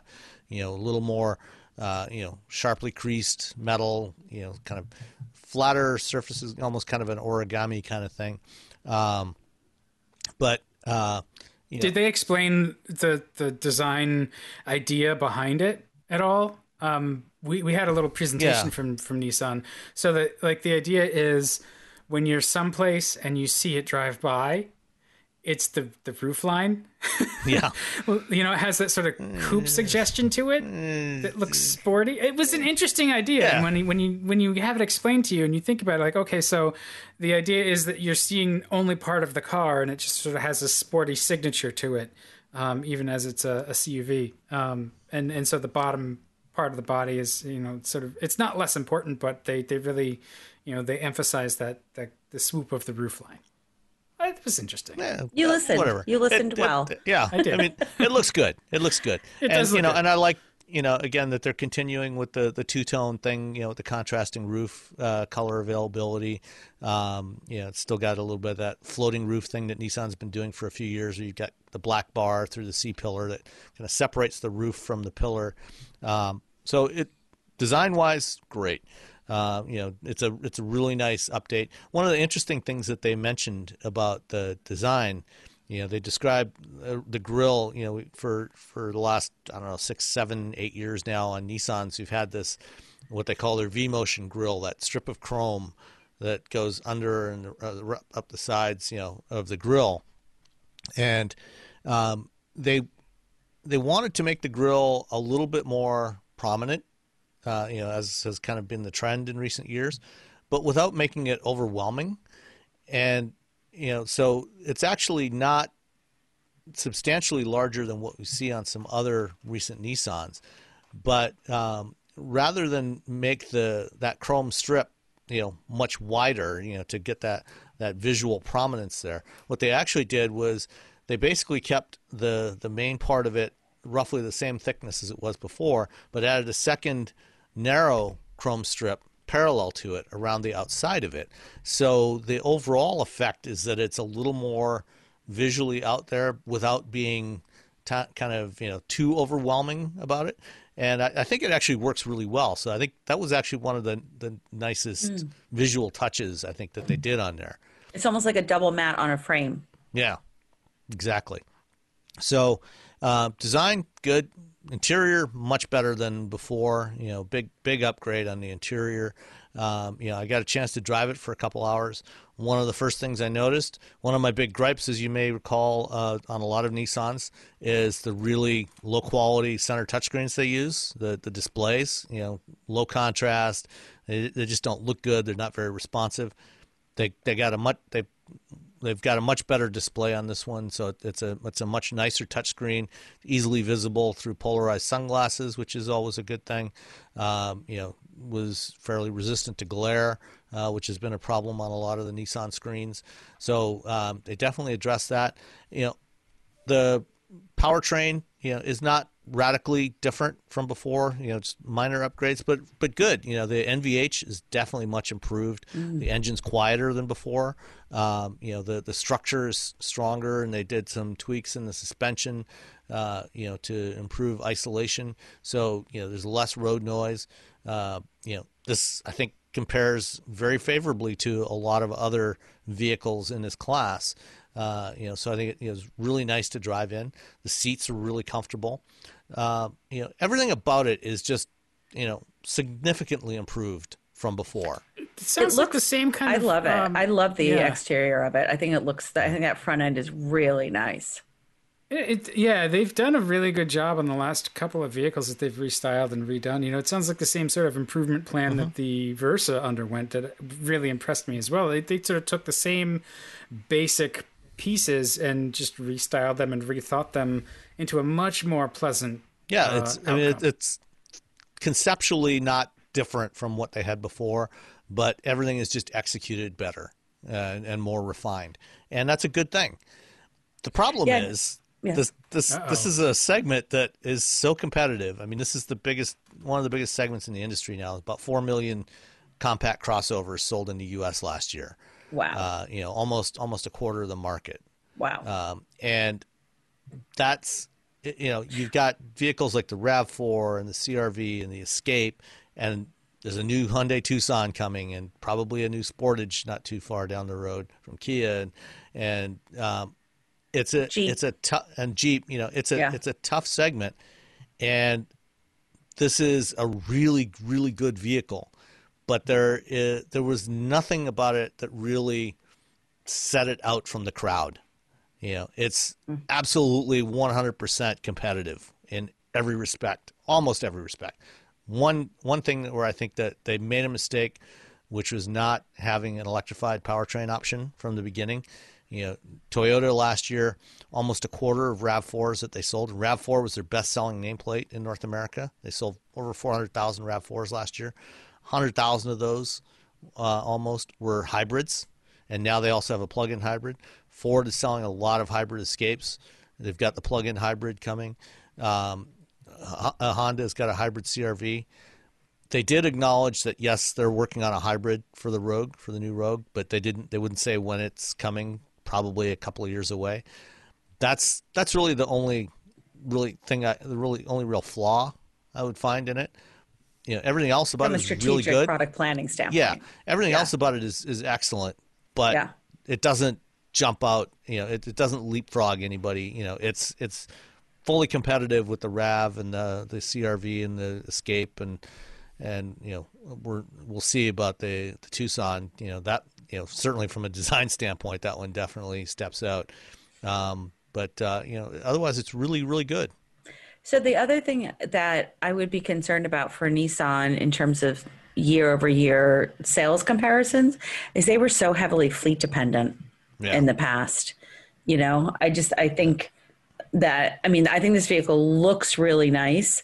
I definitely feel like it stands out from that standpoint, because I do think it's much more expressive from the front end, but from, you know, how much of their sales was actually retail versus, say, car rental fleets, which are in the toilet now because nobody's traveling. Yeah, I don't know how big a percentage of Rogue sales were fleet versus, you know, the sedans. I think it was much more of a problem for the sedans for Nissan, for Altima. I don't know. I felt like every time I was picking up a rental car that there was Nissans there, but that's just like anecdotally. I mean, but you know, I do think it's something to keep an eye on. Yeah, definitely. But it's a really nice looking vehicle for sure. But one other thing, you know, and this is, you know, not necessarily to slam Nissan or anything about it, you know, is, you know, the pricing, you know, it's certainly, again, totally competitive, you know, starts around $26,000. You know, the loaded Platinum that I drove, you know, you're up in that $38,000 price range.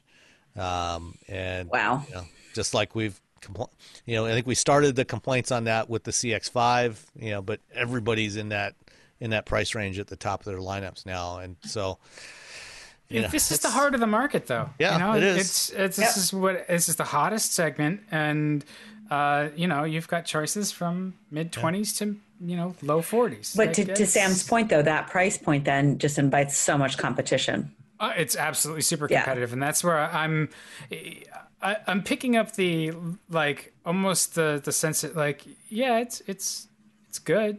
Yeah, everything else is good too. It's excellent. It's good enough. But so is everything else. That's the thing is there's nothing really about it that really stands out from a really impressive crowd.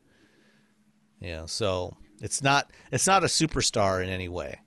And, you know, I think it kind of needs, you know, at least some superstar feature to really set it apart. And aside from maybe the design, you know, everything else about it is just, you know, as good as, but not. Right. If they want to sell a bunch of them, Nissan Financial will make you feel like a superstar. All right. Easy terms and no down payment. Sell a zillion of them. Anyway. Shall we get to listener mail? Of course we should. What do we have? What's in the mailbox? Let's start with Elliot Johnston. Says, all right, Elliot. I feel like your podcast is covering the transition to electrification better than anyone because you always bring the story back to the reality of the customer experience. Well, we are men of the people, and we are men and women of the people. I'm comfortable with just men of the people. Or people of the people. We're people of the people. Anyway, it feels like we're still in the early days of the transition to EVs. We very much so. I mean, you know, 1.5% of the market, you know, is electric. How should a buyer think about long-term reliability and resale value for electrified products? For example, the Wrangler holds its value very well and is reliable for many miles and years. The new 4xe hybrid Jeep is exciting from a power and torque perspective, but should buyers worry about how long a hybrid bought in 2020 will either retain value in the face of rapid innovation or retain performance over the long term? Rebecca, you're the analyst. What do you think? Elliot, I think this is a really, really valid question. So it's funny. I was just before I got home this evening, I had stopped and talked to a couple of people with the Hyundai Kona EV, and they were asking me about the vehicle. And I said to them, the only thing I would tell you is that you should absolutely lease any of a hybrid or electric.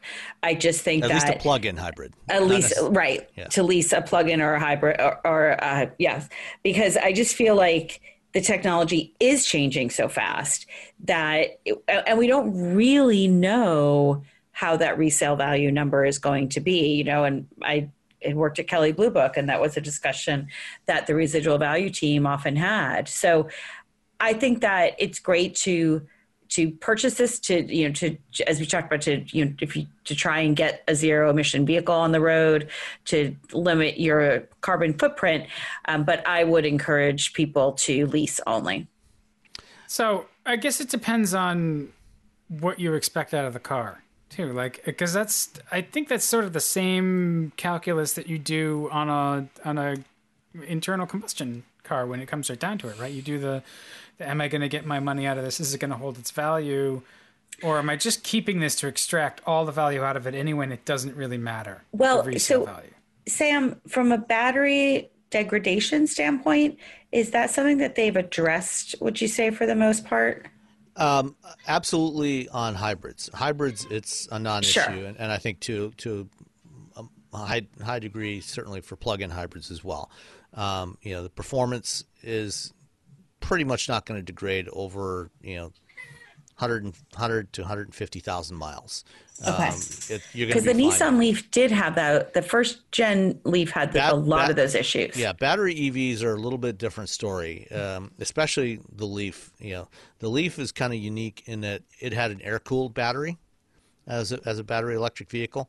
Most of the other battery EVs out there, like the Bolt and the Teslas and most other stuff, uses a liquid-cooled battery. And those tend to hold up better, you know, because you can do better thermal management with a liquid cooled battery. So heat and cool, heat and cooling, heat and extreme cold are the challenges. That's what kills a battery. Yeah. You know, for hybrids, because of the way the battery is used, it's used differently than it is in a battery EV. They tend to hold up better, even though they are air cooled. You know, getting 300,000 miles out of a hybrid battery is not at all uncommon. Yeah, I had talked to a guy a number of months ago that had a Prius like that. So, Dan, I think I should clarify my initial response. When I'm talking about leasing, I'm talking strictly pure EVs. You know, on a hybrid, I think it's a very different situation. Even for plug-in hybrids, I would probably tend to agree with you. You know, it depends, you know, I think to some of what you were saying, Dan, it depends on what your use case is. If you're like me and you tend to keep your vehicles for 8-10 years or more, then I think resale value is less of an issue, and you know, then I wouldn't bother leasing in that case. You know, if you're somebody that wants to replace your vehicle every 2-3 years, then yeah, lease it. But I do think that with EVs, there's it's such a rapidly evolving side of the market that leasing also sort of hedges your bets a little bit. So in 5 years, the cars are going to look a lot different. And a 5-year lease is long, but in 3 years, the options are going to look a lot different for EVs than they do now. So if you've signed on for a 5-year or 6-year loan, you're almost like you're stuck with that, and then at the end of it, you might want to trade it in and get a new one anyway. So yeah, I think leasing is also not only just the sort of pure financial side of it, but also it's a way for you to trade into the rapidly evolving technology with a fixed cost. So that's not terrible. And on the battery EV side, and also both plug-ins on plug-in vehicles. You know, there are so many new models that are coming out in the next 24 or 36 months that, you know, there's going to be a lot of different options that you might want to take a look at. The other thing, you know, to the resale value thing for battery EVs generally do have significantly worse resale value, in large part because when they're the ones that have been bought so far, when they were bought new, they had federal tax credits on them. So that was typically $7,500 off. That gets factored into that resale value because when you buy it used, you don't get that tax credit. And so, you know, if you think of the net price after the tax credit, then the depreciation is not as bad. It's more comparable to an internal combustion vehicle. But if you're looking sticker versus resale value, then it looks really bad. So that's something to consider. So it depends on how, you know, what your use case is, how long you want to keep it. You know, but right now I would say, I agree. Right now is probably a better time to lease one than to buy one and reevaluate, you know, in 2-3 years, you know, and see what new options there are out there, because there are going to be a lot of new options. There are. And one thing I would recommend also is that if you go the leasing route, kind of to Dan's point as well, if you go the leasing route for those 2 or 3 years that you lease that, you know, your payment's probably going to be less than if you had bought the car. So stick the gap, you know, stick it in the bank so that if you have a down payment, then if you decide, hey, you know what, leasing wasn't for me, or I feel more comfortable with the technology and I want to now buy a vehicle, you know, the difficulty about going from leasing to purchase is you don't really have a down payment. You're not you're not trading in a car. So, you know, prepare for that. Think, okay, I'm going to stick a little money aside. Budget for it. Right, budget for it. And so that when you go into that dealership, then you can it makes the transition from leasing to purchase a lot easier. Yeah, I do think that, you know, there's those like financial advice folks that hate leasing and they'll say it's never a good idea, and you don't end up with an asset at the end of it, and it's only a cost because you're essentially renting. But a car is also not an asset. Like it's an expense. It's absolutely an expense. It turns into an asset with very little residual value at the end of the. I mean, it's a depreciating asset, right? It's not so. You know, and anybody that tells you a car is going to be an appreciating asset is a liar. No. I mean, even a car that, you know, something classic that winds up selling for, you know, a couple $100,000, you've had to maintain it and keep it up that entire time. Like you're not coming out ahead. But and those are few and far between. when you're in your peak earning years, like. You're paying for a car pretty much no matter what. Like you've got those short periods of time where you pay off the car and you pay to keep it up. You know, a lease typically has maintenance, at least some kind of maintenance included, and EVs need less maintenance. Mm-hmm. So, you know, balance out your options, run the numbers and figure out, you know, sort of where you can afford it, or you can look at a used EV. I think the reliability question is, not really much of an issue in from what I've seen. Actually, EVs have fewer parts. They're still pretty sophisticated, but there's not as much to go wrong there. And I mean, there's one EV brand that I would avoid. But other than that, I think that the manufacturers that are building EVs and that are going to come to the market with EVs in the next couple of years are going to have good stuff that you can trust at least as much as their gas cars. All right, next up, Paul W. Paul, thank you for watching me on The Tech Guy. Says, I'm looking to purchase a pickup truck, never had one. What are your thoughts on the Ram 1500 with the Hemi?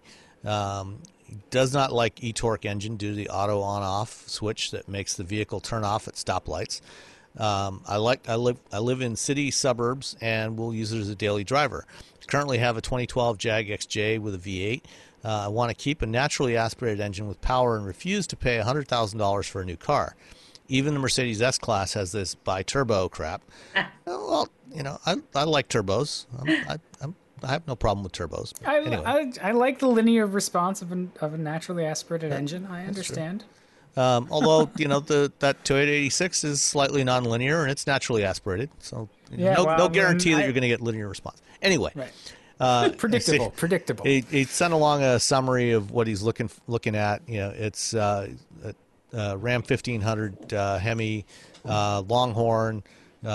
Net price on the one he configured was $57,700, which, you know, is not an unusual price to pay for a new truck these days.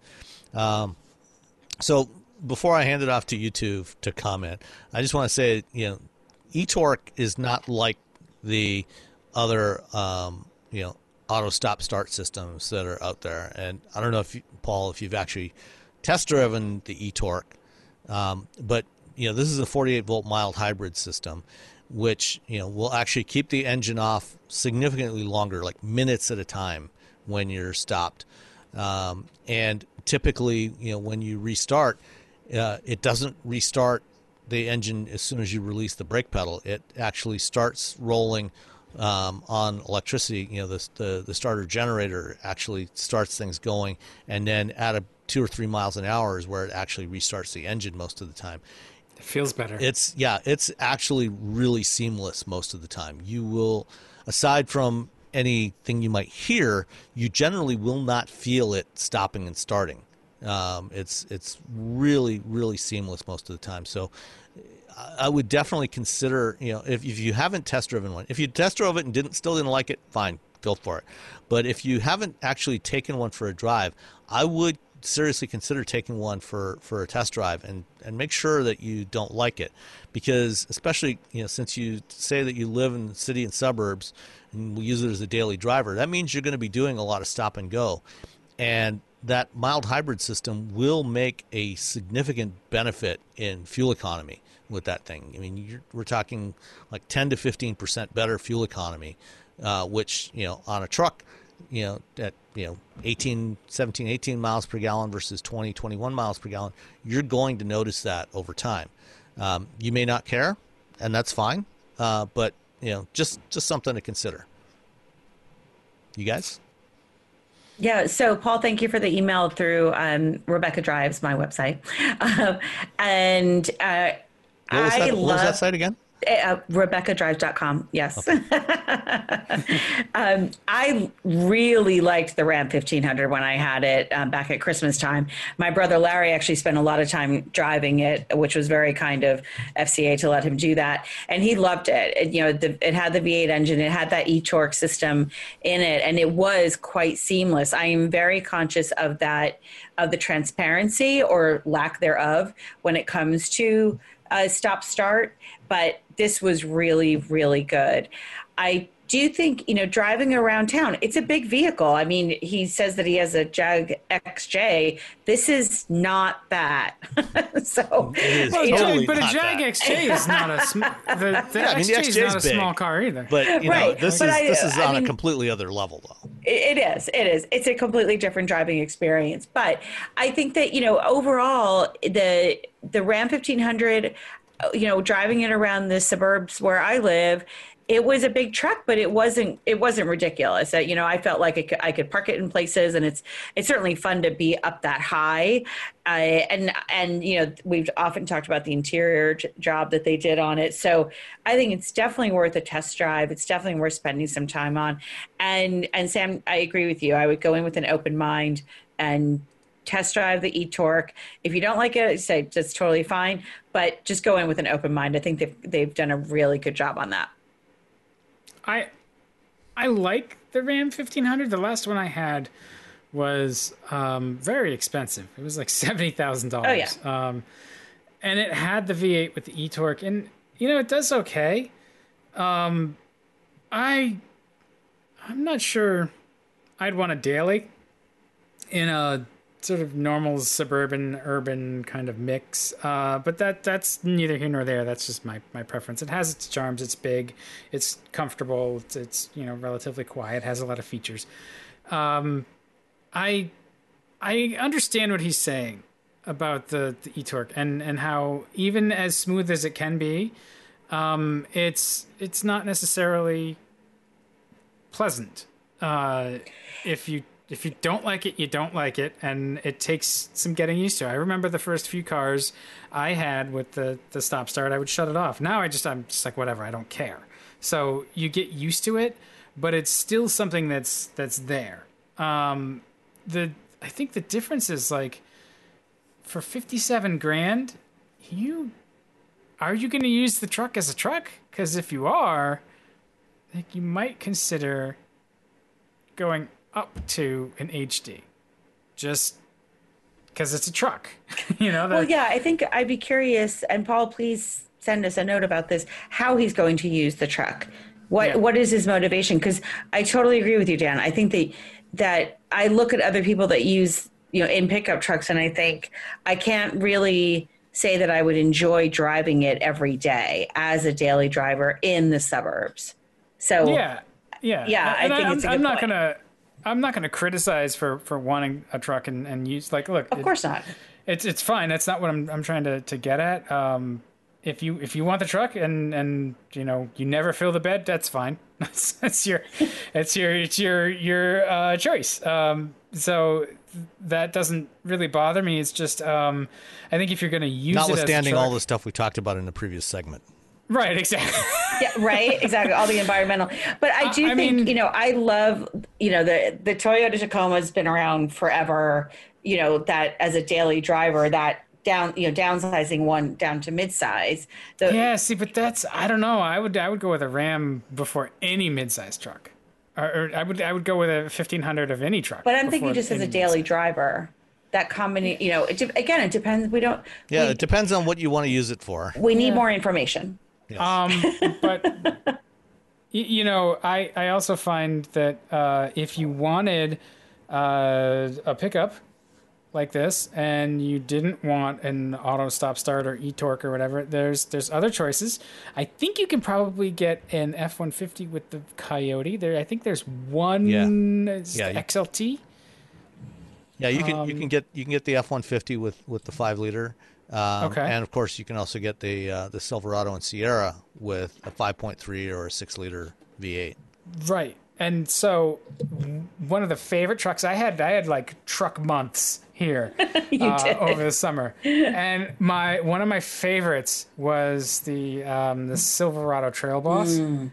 And that had the 5.3, and so the Trail Boss is it's got knobbier tires and stuff, but just the Silverado with the 5.3, it's quieter than either the Ram or the Ford. It's as light on its feet as the aluminum Ford, because it's actually about as light. It's actually, I think, lighter than the F-150, and it just like that is a quiet, smooth, good powertrain.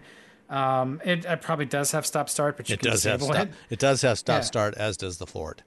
And I got it up. I think all the trucks have stop start. You're going to have to just get the only one. The only one with a V8 that doesn't is the non e-torque Hemi. Oh, okay. So there you go. The standard version of the Hemi does not have stop start, which I confirmed with FCA earlier today. I mean, you know, honestly, the e-torque, it's not that much of a performance boost.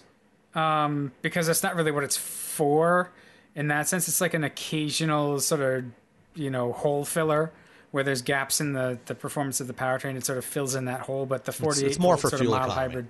Yeah, it helps out in some spots, but it's not like the way hybrids have gone where they really they increase performance significantly.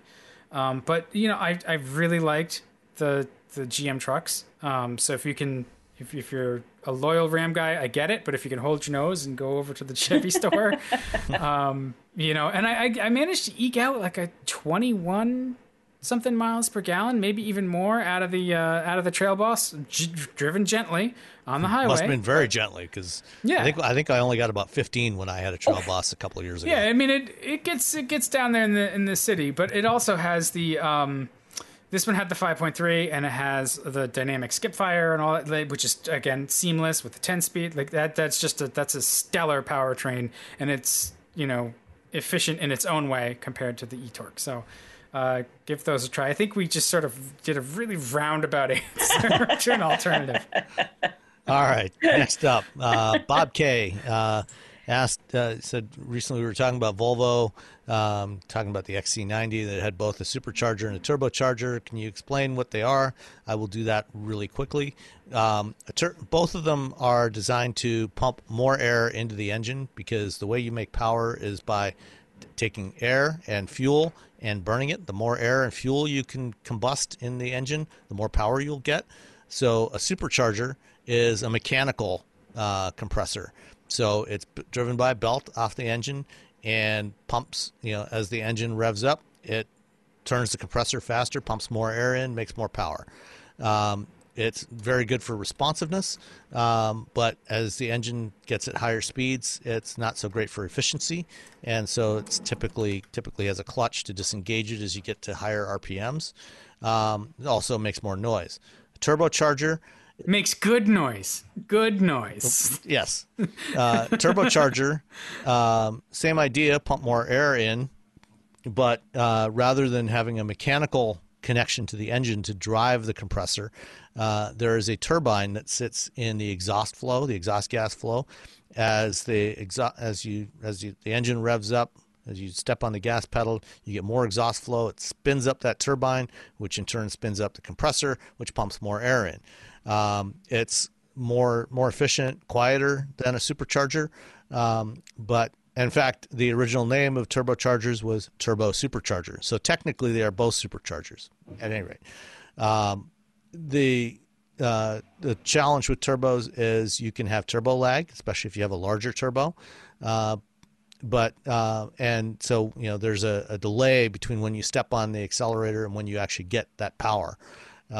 What Volvo has done and what some other manufacturers have done in the past with using both a turbocharger and a supercharger is they use the turbocharger at lower RPMs to give you that instant responsiveness. And then you can use a larger turbocharger that's going to maybe have a little bit of delay to fill it in at the top end of the RPM band. So you get supercharger, and then that feeds into the turbocharger, and so you get more power overall and more seamless, or tries to be more seamless. It's never entirely seamless, but it's pretty close. So that's what the two are, why they're different. Some engines use just turbochargers. Most engines just use turbochargers, typically a smaller turbo that has more responsiveness, or they may use two turbos that are smaller that but combined have as much capacity as one larger turbo, but they're more responsive. So that's the quick and dirty. We can talk about that in more detail sometime if you want. I got absolutely roasted back years ago. When I wrote a description of how a turbo works for Autoblog, I said, as the exhaust gas cools and decompresses, which is what drives the turbine. And what I really meant was the pressure drop is what drives the turbine, because it expands as it both cools, which is you know, not normal. Things typically expand when they get heated, but because it's coming from out from under pressure from high pressure to low pressure, it's expanding because of the pressure drop, and that's what's actually sort of driving the turbine. Man, people did not get it, and they were brutal. You're still not over it, are you? No, I was just like, I tried to put it in your terms, folks. I tried to make it, you know. It's actually more the kinetic energy that's driving the turbine. The pressure comes as an effect of going through the turbine. And oh, really? Yeah, because you're actually you're converting that thermal energy in the exhaust gas and the kinetic energy into mechanical energy to drive the turbine. So, and the nature of a turbine is it does expand and it cools, but it's actually the kinetic energy that's driving it. But yeah, so it's all conservation of energy. Yeah. It made sense in my head, and I, you know, when it came out my fingers, it also made sense. And then I read the comments. Next one is for Rebecca Moore. This is from Sean. He had the podcast on when you talked about Subaru in EyeSight intruding into your visual periphery. Of course, during that discussion, my eye caught the extended black box behind the mirror on my rental. It was a Mitsubishi Outlander. I thought it was good engineering to side everything to the far side, so the mirror hid most of the box from the driver. I was shocked. It was shocking how many Mitsubishi Eclipse and Outlanders the Nashville Avis had, which begs another question: as the car market disappears in favor of SUVs, when do rental fleets shift? SUVs are still considered more premium. So, let's address the EyeSight question first. Yeah, I think so. As I had mentioned, it was just kind of a momentary distraction until I figured out what it was that when I was driving the Subaru Crosstrek, the new one, the 2021, in the rearview mirror on either side of the rearview mirror are small casements that hold the what are the things? Cameras. The sensors, the cameras for Subaru's EyeSight system. And it was just it was one of those, like, you know, when something catches your eye, and then once you know what it is, it goes away. You don't pay attention to it anymore. So that's what Sean is referring to. Kind of like the notch on my phone. Kind of like the what? The notch on my phone screen. Notch. So, some phones, that screen has a little notch. Okay, that's annoying. Yeah. Sorry. And then as for the Avis question, I think this is a really interesting question because, first of all, I'm not surprised that Mitsubishi Eclipse and Outlanders are at the Avis counter, as we talked about with, gosh, I'm getting really tired. I'm so sorry. I'm so sorry. Thank you. As we were talking about with Nissan, almost every company, not all of them, but a number of companies will sell very heavily into fleet rental sales. And so this is a tactic in order to really, frankly, to use capacity in a plan and to sell more cars. Move the metal. They sell them. I'm sorry? Move the metal. To move the metal, exactly. So, you know, Mitsubishi's been struggling in the States for brand recognition, for product, for dealer experience. And this is a way to get their vehicles on the road. It has happened before when somebody thinks, you know, they rent something and they're like, wow, I've never been in this car before. I've never been in this brand. I really like it. And maybe it, you know, would lead to a sale. But that's why you're going to see quite a few Mitsubishis, because the brand itself is just, has been struggling to find its footing in the States for a while. Well, and Mitsubishi's still willing to do it, while other brands have been less willing to do it. You know, even Honda will absolutely not do fleet sales. They feel like it devalues the brand. Yep. And traditionally it does, because, you know, the rental companies, once they sell off their used rental cars, they sell them at a fairly significant discount, and because they also buy them from the manufacturers at a discount, so they sell them off at a discount, and that tends to depress the residual values for the retail models as well. I just want to add one more thing about EyeSight versus what Sean saw in the Mitsubishi.